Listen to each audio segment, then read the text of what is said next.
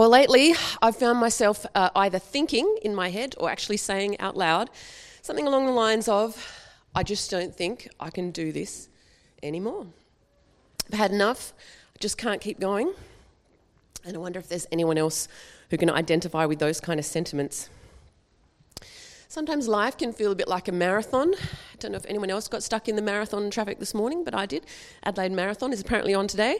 I definitely wasn't running, but I saw some of the runners, and I thought, yeah, sometimes you can uh, feel a bit like how they look. You can feel like you've been running too long, or you've been running too hard, or been running too fast. And so I think the question for this morning is what do you do when you get to that point where you just want to give up?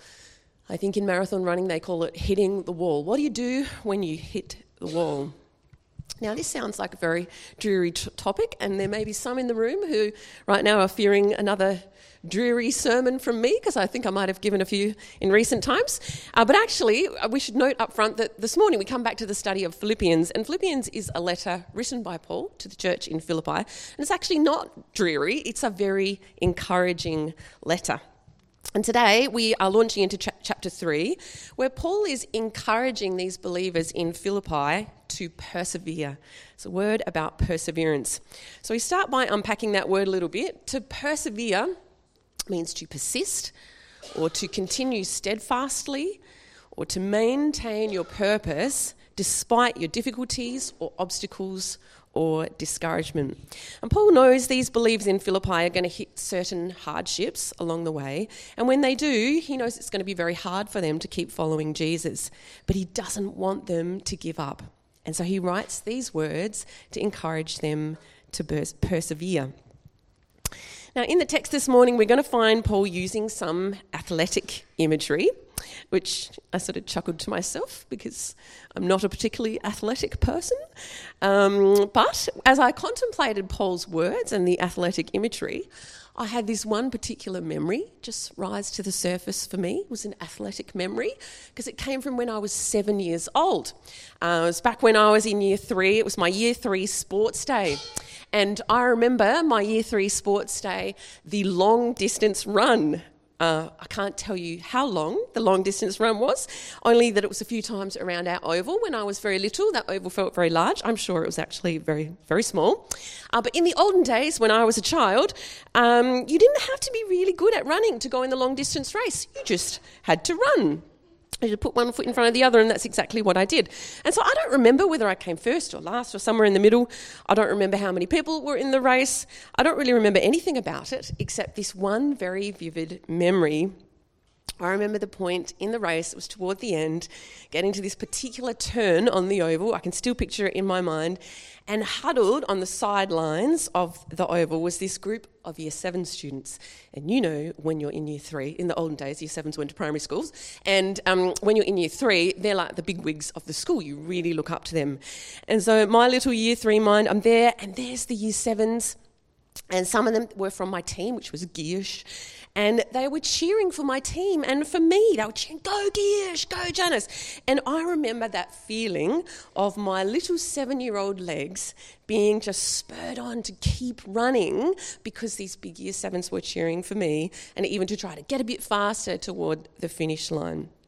And I think there's something there in that for me, uh, really, that depicts this word from Paul to the Philippians.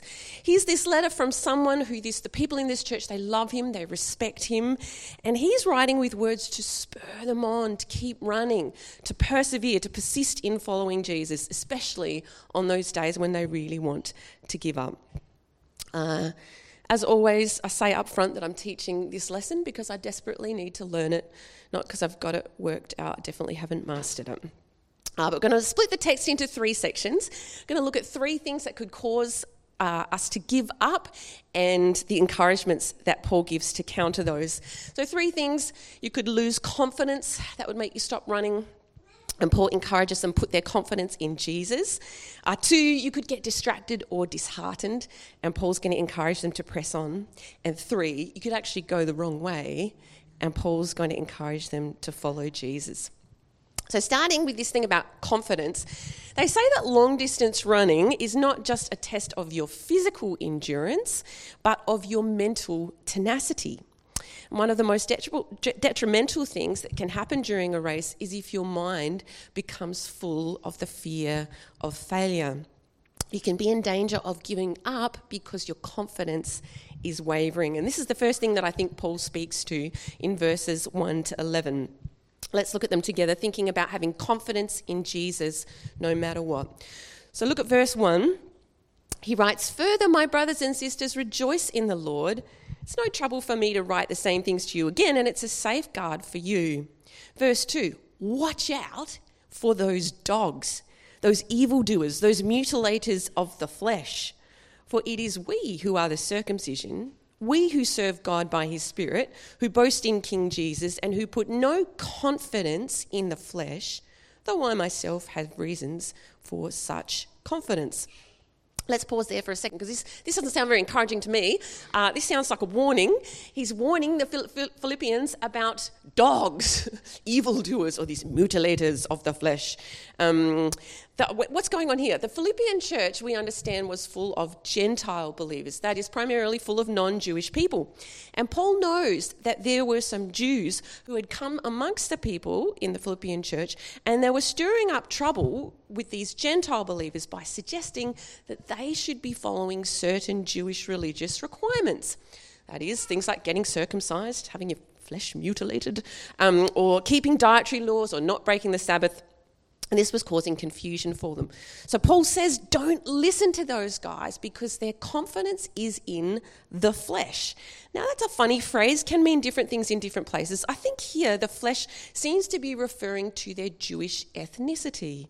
He's saying, look, they're filling you with doubt and uncertainty. They're making your confidence waver, but their confidence is in the wrong thing. They've put their confidence in their Jewish ethnicity. Now, how can Paul be so sure? How can they actually trust what Paul's saying? He keeps going, verse 4 I myself have reasons for that sort of confidence. If someone else thinks they have reason to put confidence in the flesh, in their Jewish, Jewish ethnicities, I have more. And here he lists his Jewish pedigree. Verse 5 I was circumcised on the eighth day, I'm of the people of Israel. I'm of the tribe of Benjamin, a Hebrew of Hebrews, and then here's some of his accomplishments. Um, prior to meeting Jesus. In regard to the law, a Pharisee, we know no one was more serious about the law than the Pharisees. Um, uh, in, in, as for zeal, verse 6, that's his re- religious passion, persecuting the church. We know in Acts, Paul was dragging people off to prison. He was watching them, make, making sure they got killed, that sort of thing. Um, so he was very zealous. Then, as for righteousness based on the law, faultless. Now, that might sound like, oh, that's, that's, a bit much, Paul. Probably you're not faultless. Um, but he, what he means there is that he was innocent as far as the law was concerned because most of the time he would have kept the law. And when he didn't, on the, that odd occasion that he broke it, he'd go to the temple and make the necessary sacrifices to ensure his innocence or being faultless. Now, that list might not mean a whole lot to us, but the original Philippian hearers would have recognized that Paul was the bee's knees uh, he was surpassingly great in terms of his Jewish pedigree, and if anyone had reason to be confident in their Jewish ethnicity, it was him. But what does he say about it? Verse 7 But whatever were gains to me, I now consider loss for the sake of King Jesus. Verse 8, what's more, I consider everything a loss because of the surpassing worth of knowing Jesus, King Jesus, my Lord, for whose sake I have lost all things. Now, here Paul starts using an accounting metaphor. Apologies, Mark, this will be very basic, could be wrong, correct me afterwards, but it seems to me like accounting terms here because he's talking about gains or profits and losses. You can see the two words there, they're accounting terms. And when Paul met Jesus, he says he realized that all the things that he'd been confident in because he'd thought that they were profits, like being circumcised, tribe of Benjamin, blah, blah, blah, were actually losses. That is, he reevaluated his balance sheet, did the calculations, and he discovered he'd got his columns mixed up. The profits, the things he th- thought were profits, turned out to be losses. Now, it's hard for us to understand the value of those things in Paul's day. But essentially, he was a person of position, power, prestige. You know, we equate it to money, career, success. And when he met Jesus, he lost his significant standing in the Jewish community and all the things that went along with that. But he says none of that mattered compared to knowing Jesus. It's important to note that the things on the list are not bad. He's not saying they're bad. It's just they're considered losses when he compares them to the value of knowing Jesus. Uh, the next, next thing he says is interesting. Verse 9, he says, I consider them garbage that I may gain King Jesus and be found in him, not having a righteousness of my own that comes from the law, but that which is through faith in King Jesus, the righteousness that comes from God on the basis of faith. There's one thing left in Paul's profits column, and it's Jesus. Everything else, not on its own, but if you compare it to Jesus, he says it's like garbage. Now, apparently, garbage is quite a polite trans- translation of the word that Paul uses there. Scholars suggest that in the original Greek, it could be more literally translated as excrement. Not probably what you expect to find in the Bible, and a discussion about poo is probably not all that appropriate for a Sunday morning sermon. Someone can tell me. But I have to say, when you have a baby in your house, uh, there are certain references to poo that are a bit unavoidable. Probably talk about poo more than you've talked about poo in your whole life. Um, for example, when said baby has done a poo, no one really wants to take care of it. Everyone's like, oh, he stinks, get him away from me. Um, and Paul's really saying that since he met Jesus, those things that he put his confidence in, you know, putting confidence in his Jewish ethnicity has become stinky. It's just like, nah, oh, get, get it away from me. No, that's not what I want. It's not in my profits column anymore he realizes he could never be declared in the right based on that previous list of gains, but only by putting his confidence in Jesus. And so he says there, verse 10 I want to know King Jesus. Yes, to know the power of his resurrection and participating in his sufferings, becoming like him in his death, and so somehow attaining to the resurrection from the dead. Now that sounds funny to me because I think, doesn't Paul already know him? Actually, he met him in person on that road to Damascus. But he's talking here about a deep knowledge, that re- relational knowledge where you just know more and more. He wants to know Jesus so much so that he lives like Jesus himself and starts to look like Jesus. And he says he wants that even when it means suffering and dying because he knows that resurrection lies on the other side. Now, there's probably no dogs trying to pressurize you into getting circumcised, I hope, or keeping some dietary laws or something. So, what on earth does this first bit of this chapter of this letter to the Philippians have to do with us? What's it got to do with us? We've got to ask the question what could cause us to give up? What could cause us to waver or weaken in our following Jesus? Well, it is when our confidence is in the wrong things, isn't it? It is when we get our profit and our loss columns mixed up. I think it's especially when the currency of who we think we are starts to become dominated, not by who we are in Jesus, but by who we are in the flesh. Now, that flesh problem for the Philippians was confusion about Jewish pedigree. We don't have that. But what might be our cultural confusion about who we are?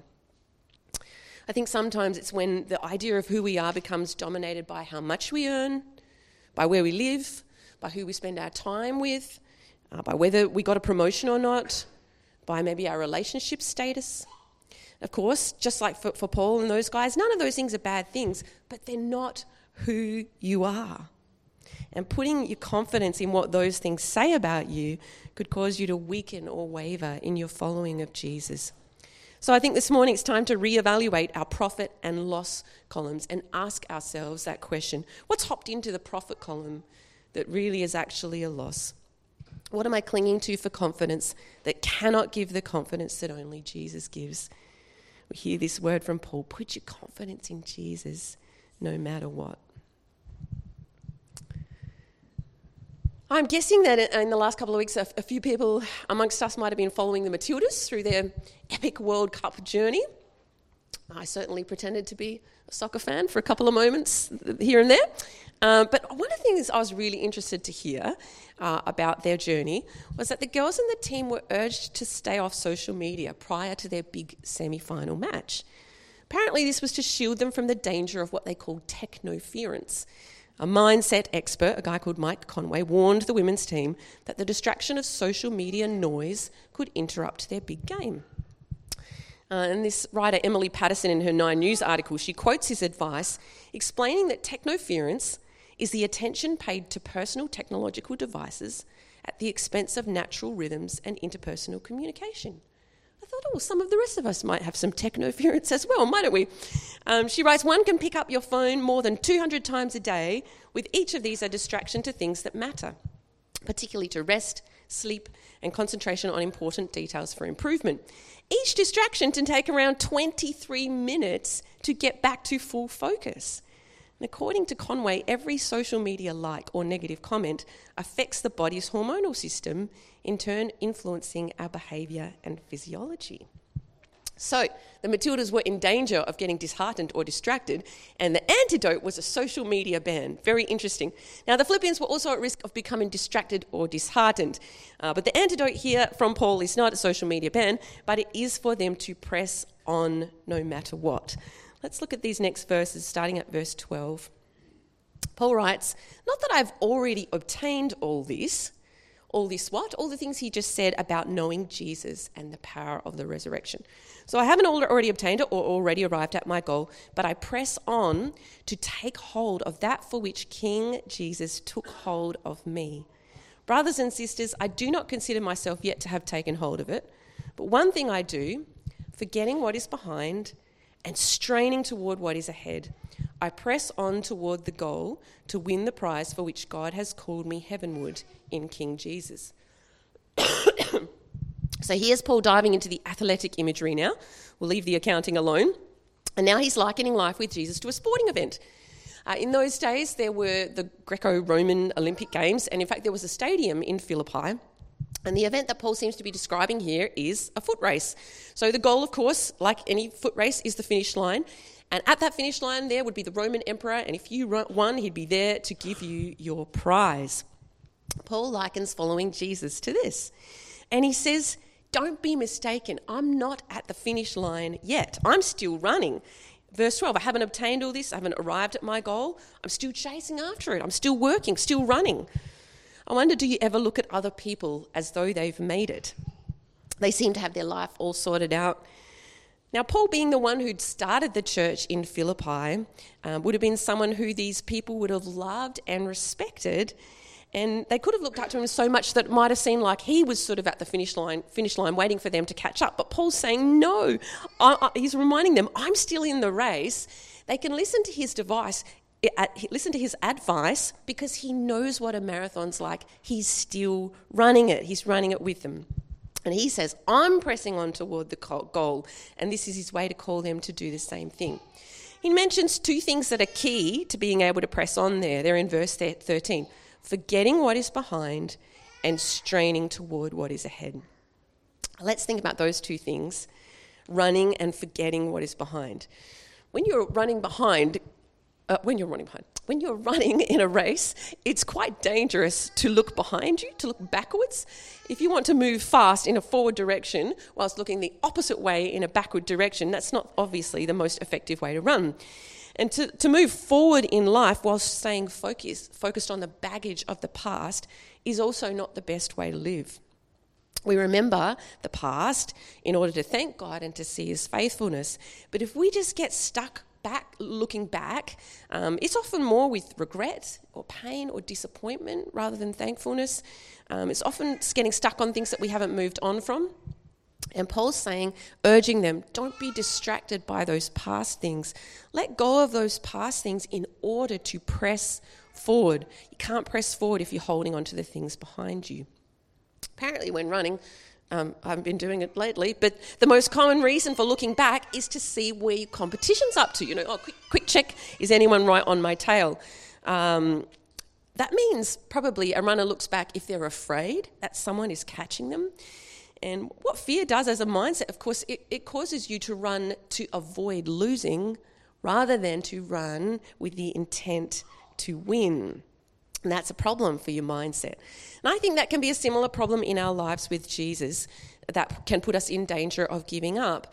Um, I think we too find ourselves maybe not looking back, but looking around. Uh, we look around and we can become distracted by what God's doing in other people, or and that can make us disheartened about our own lives. And I think Paul's urging us as well don't fall in that comparison trap, looking around, wondering, you know, what, what God's doing with everyone else and comparing to yourself. Stay focused on God's call on your life and press on.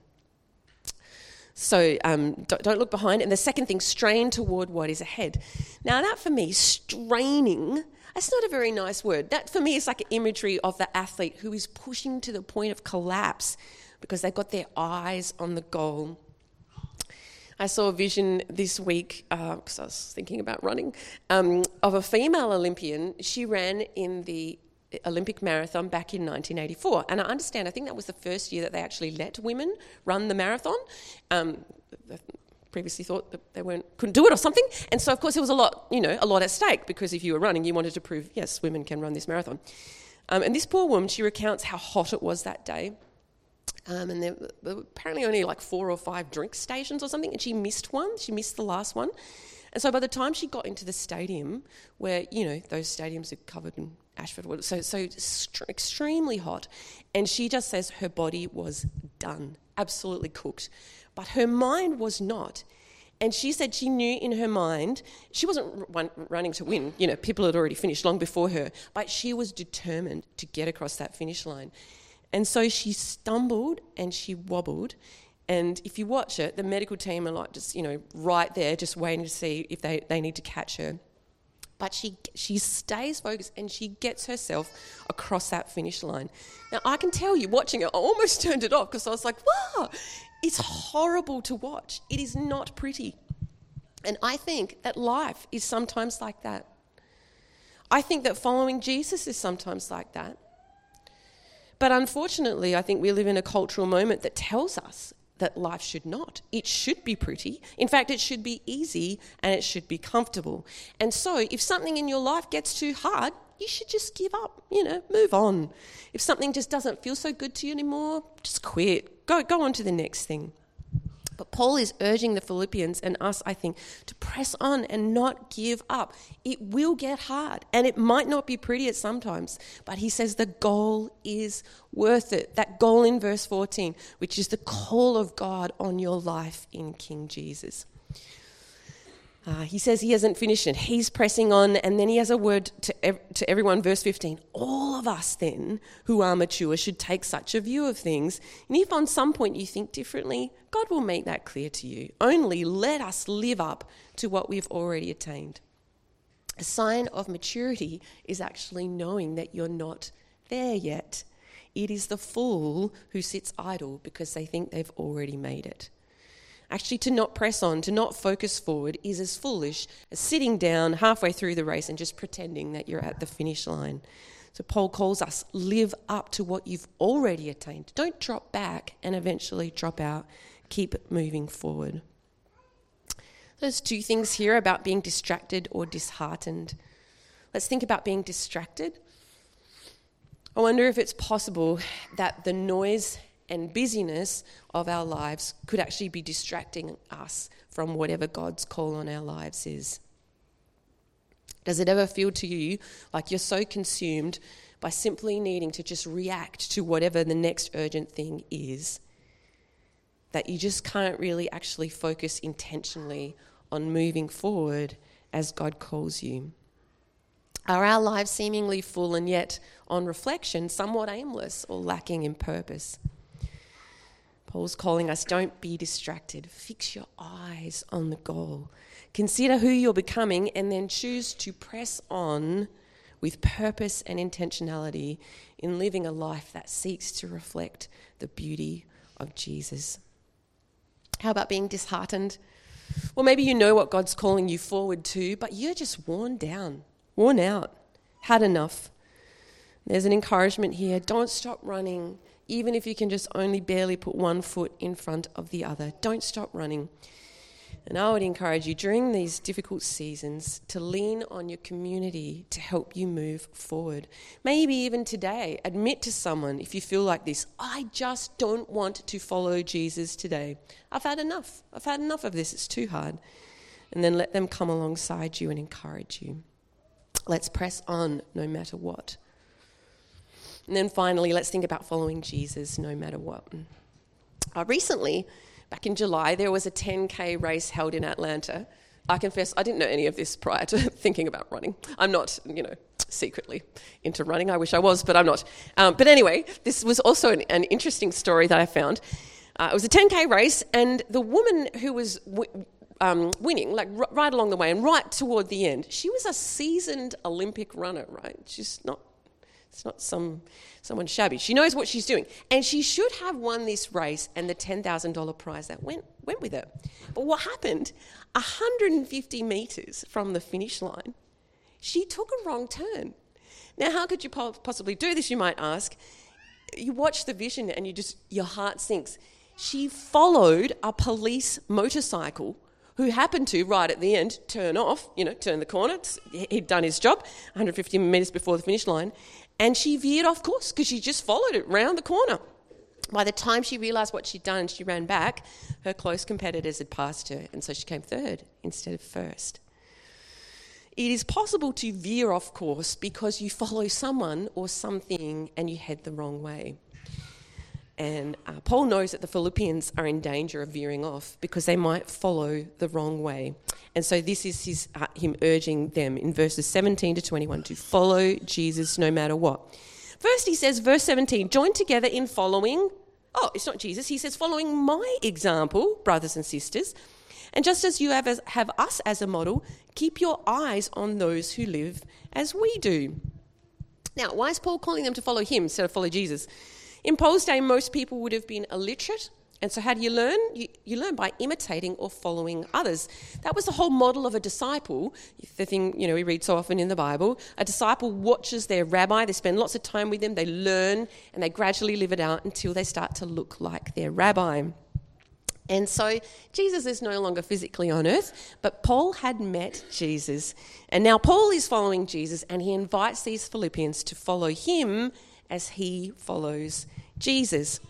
What's the alternative? Who else might they end up following? Look at verse 18. For as I've often told you before, and now I tell you again, even with tears, many live as enemies of the cross of Christ. Their destiny is destruction, their God is their stomach, and their glory is in their shame. Their mind is set on earthly things. Now, Philippi was on a main road, and many teachers would have come through Philippi and taught on the way in and out uh, when they were on their way to or from Rome. And Paul knew that some of these teachers would have been hostile to the message that Jesus is the king, and they would, would have offered all sorts of other alternative messages. And so he's urging the Philippians watch out and don't mistakenly follow them. Why? Three things here. One, their destiny is destruction.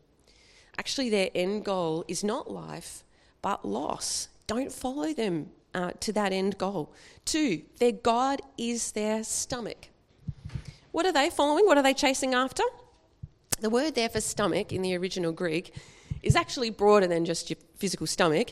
And it refers more generally to bodily urges. Paul's saying they are driven by their bodily appetites bodily appetites for food, for drink, for sex. Now, what's the problem with that? We know God is a God of pleasure and He intentionally gave us food and drink and sex as good gifts. So, what's the issue? Why is Paul so, so concerned? He's crying that they might follow these people.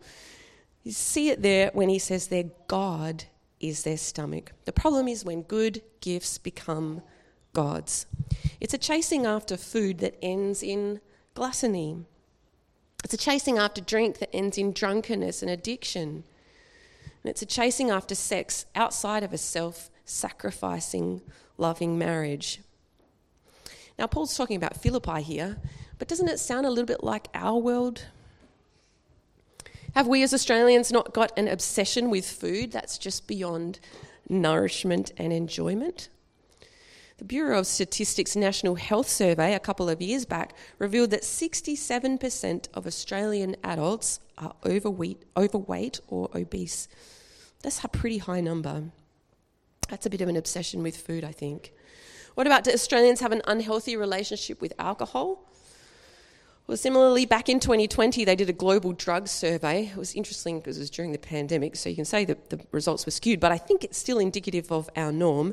That global drug survey named Australia as the heaviest drinking nation in the world. spending more time drunk than any other nation. How about sex?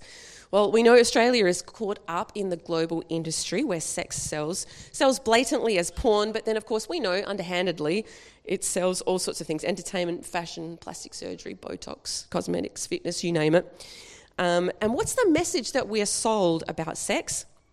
Well, it's that you're supposedly free when you can do whatever you want, whenever you want, with whoever you want. Ah, what's the third thing Paul says about them? Destiny's destruction. God is their stomach. Their glory is in their shame. He says that kind of lifestyle is held up, it's glorified as being desirable. And I think that's exactly the same for us. People flaunt that kind of lifestyle, they post it, they Instagram it, or they sell it as reality TV. And Paul's saying, don't mistakenly follow them. What's the alternative he offers? What does it look like to follow Jesus? Uh, let's finish with these last verses. Verse 20. Ah, but our citizenship is in heaven, and we eagerly await a Saviour from there, the Lord, the King, Jesus, who by the power that enables him to bring everything under his control will transform our lowly bodies so that they will be like his glorious body. What does it mean our citizenship is in heaven? I think I mis- misunderstood that phrase for a long time. Can kind of seem like heaven's some sort of lofty place somewhere else out there where God is, where we know everything's lovely. And, you know, it seems like Paul's just saying, oh, well, you know, we don't really belong here on earth. We belong in heaven, that lovely, lofty place, and we're stuck here for a bit. So be careful. Don't follow those other characters around you. Just bunker down, stay safe as you can. Don't get caught up in the mess, and just wait because heaven, you're going to be going to heaven. Uh, but of course, that's, that's not what Paul's saying. He does say that we're awaiting Jesus' rule and reign. We are awaiting that day when Jesus returns to earth to renew the creation with his healing justice and his transforming love. I'm 100% waiting for that. But in the meantime, there's no bunkering down or burying your head in the sand. He says our citizenship is in heaven, and that phrase can be translated we are a colony of heaven. Now, that might not mean a whole lot to you or I, but Philippi in northern Greece was a Roman colony. It was populated by Romans whose job was essentially to Romanize Philippi. They weren't first and foremost just longing and waiting to go back to Rome. What were they busy doing? They were busy bringing the rule and reign of Caesar, who interestingly was referred to in those days as Saviour and Lord and King. They were bringing his rule and reign to Philippi. That's what they were busy about. And Paul says to these Philippians, he doesn't say we're a colony of Rome. They knew they were. He says we're a colony of heaven. And our job's not so much to Romanize Philippi, our job is to heavenize earth. We're not just sitting around waiting for heaven, wishing we could get out of here. We are to be busy bringing the law and the beauty and the culture of heaven here on earth the beauty of the rule and reign of Jesus, the true Savior, the true Lord, the true King. Now, the rule and reign of Jesus is coming in fullness on earth. And yes, I long for the day when this broken body, which is definitely currently deteriorating, is going to be transformed. That promise is here. We're not going to forget what's coming. But right now, we are not bunkering down. We are working hard to follow Jesus by bringing the beauty of heaven here on earth. It is seemingly easier on the surface of things to just follow the cultural current that is pulling us this way and that all of the time. Just go with the flow because it looks easy, probably feels okay most of the time. But this morning, I implore us to hear Paul's warning that it just doesn't end in life. Ultimately, it's going to end in loss. As people, we are followers, and so the question this morning we must ask ourselves is who are we following? What messages are our heads filled with? What's the cultural narrative that's playing on repeat in our minds? I was think, thinking about this idea of, you know, when people w- walk away from following Jesus. And it's a bit like a relationship. And you think about a marriage, most marriages don't end suddenly. Uh, obviously, at some point, you know, there might be an abrupt decision. But that's always preceded by a time period in which there are many words and attitudes and actions that have acted to slowly erode that relationship. And so I think it is with people and their faith, with following Jesus. Most people don't just suddenly, bam, turn away, they often just veer off slowly. You know, church just slowly starts to lose its importance. Christian community just kind of starts to take a back seat. Worship and prayer start to feel a bit unnecessary or ineffective or just a bit irrelevant, really. And soon enough, there are other options to follow. Something else is going to pick you up in the current rather than the way of Jesus. Let's hear Paul's warning don't veer off. Let's follow Jesus no matter what. What does it look like to follow Jesus? That's all a bit ethereal. But this is an interesting picture, isn't it? That following Jesus looks like bringing the beauty and the culture of heaven to bear here on earth. Wherever we are, whatever we're doing, we're walking, working to bring about that transformative justice and love, the love of Jesus. Now, I think that topic needs several hours of discussion, and thankfully, we're not going to do that this morning. Um, I encourage you to take that away with your gospel group and talk about what would it look like in our lives as individuals and collectively to bring the culture of heaven to bear here on earth. I'm going to finish this morning with the words from Andy Crouch because he wrote a whole book about it called Culture Making. Uh, you might like to read it if you're interested in this topic. But here's some pertinent words. Let's finish with these. He says, I wonder what we Christians are known for in the world outside our churches. Are we known as critics of culture, consumers, copiers, condemners of culture? I'm afraid so. Why aren't we known as cultivators? Why aren't we known as people who tend and nourish what is best in human culture, who do the hard and painstaking work to preserve the best of what people before us have done. Why aren't we known as creators, as people who dare to think and do something that's never been thought or done before, something that makes the world more welcoming and thrilling and beautiful? What could we do? That would make the world more welcoming and thrilling and beautiful. And finally, he says, So, do you want to make culture? Find a community, find your small group who can lovingly fuel your dreams as well as puncture your illusions. Find friends and form a family who are willing to see grace at work in one another's lives, who can discern together which gifts and which crosses each has been called to bear. Find people who have a holy respect for power and a holy willingness to spend their power alongside the powerless. Find some partners in the wild and wonderful world beyond church doors, and then together make something beautiful. Oh, let's pray.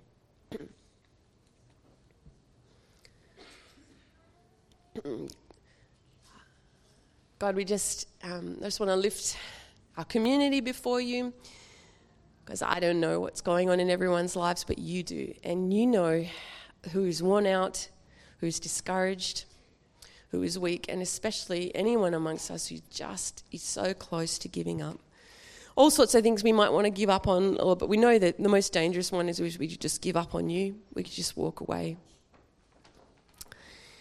And Lord, I ask that, um, even as we've heard this morning, that you would fill our hearts with your courage. Oh, I want to ask you to fill them full to overflowing, but Lord, even if it's just a drop to get us started, enough courage just to put one foot in front of the other, uh, would you do that? And then I ask God as we endeavor stumblingly and sometimes veeringly and whatever, as we're trying to follow you, Jesus, would you make us a community who gets alongside one another? God, would you give us, even as we gather, um, we continue to gather over coffee, would you give us a spirit of honesty that we are in a safe place, that we can just say what in the places where we just want to give up? And would you make us a people of encouragement who listen, who listen well, and then who know how to give one another courage, your courage. I pray it in the mighty and powerful name of Jesus. Amen.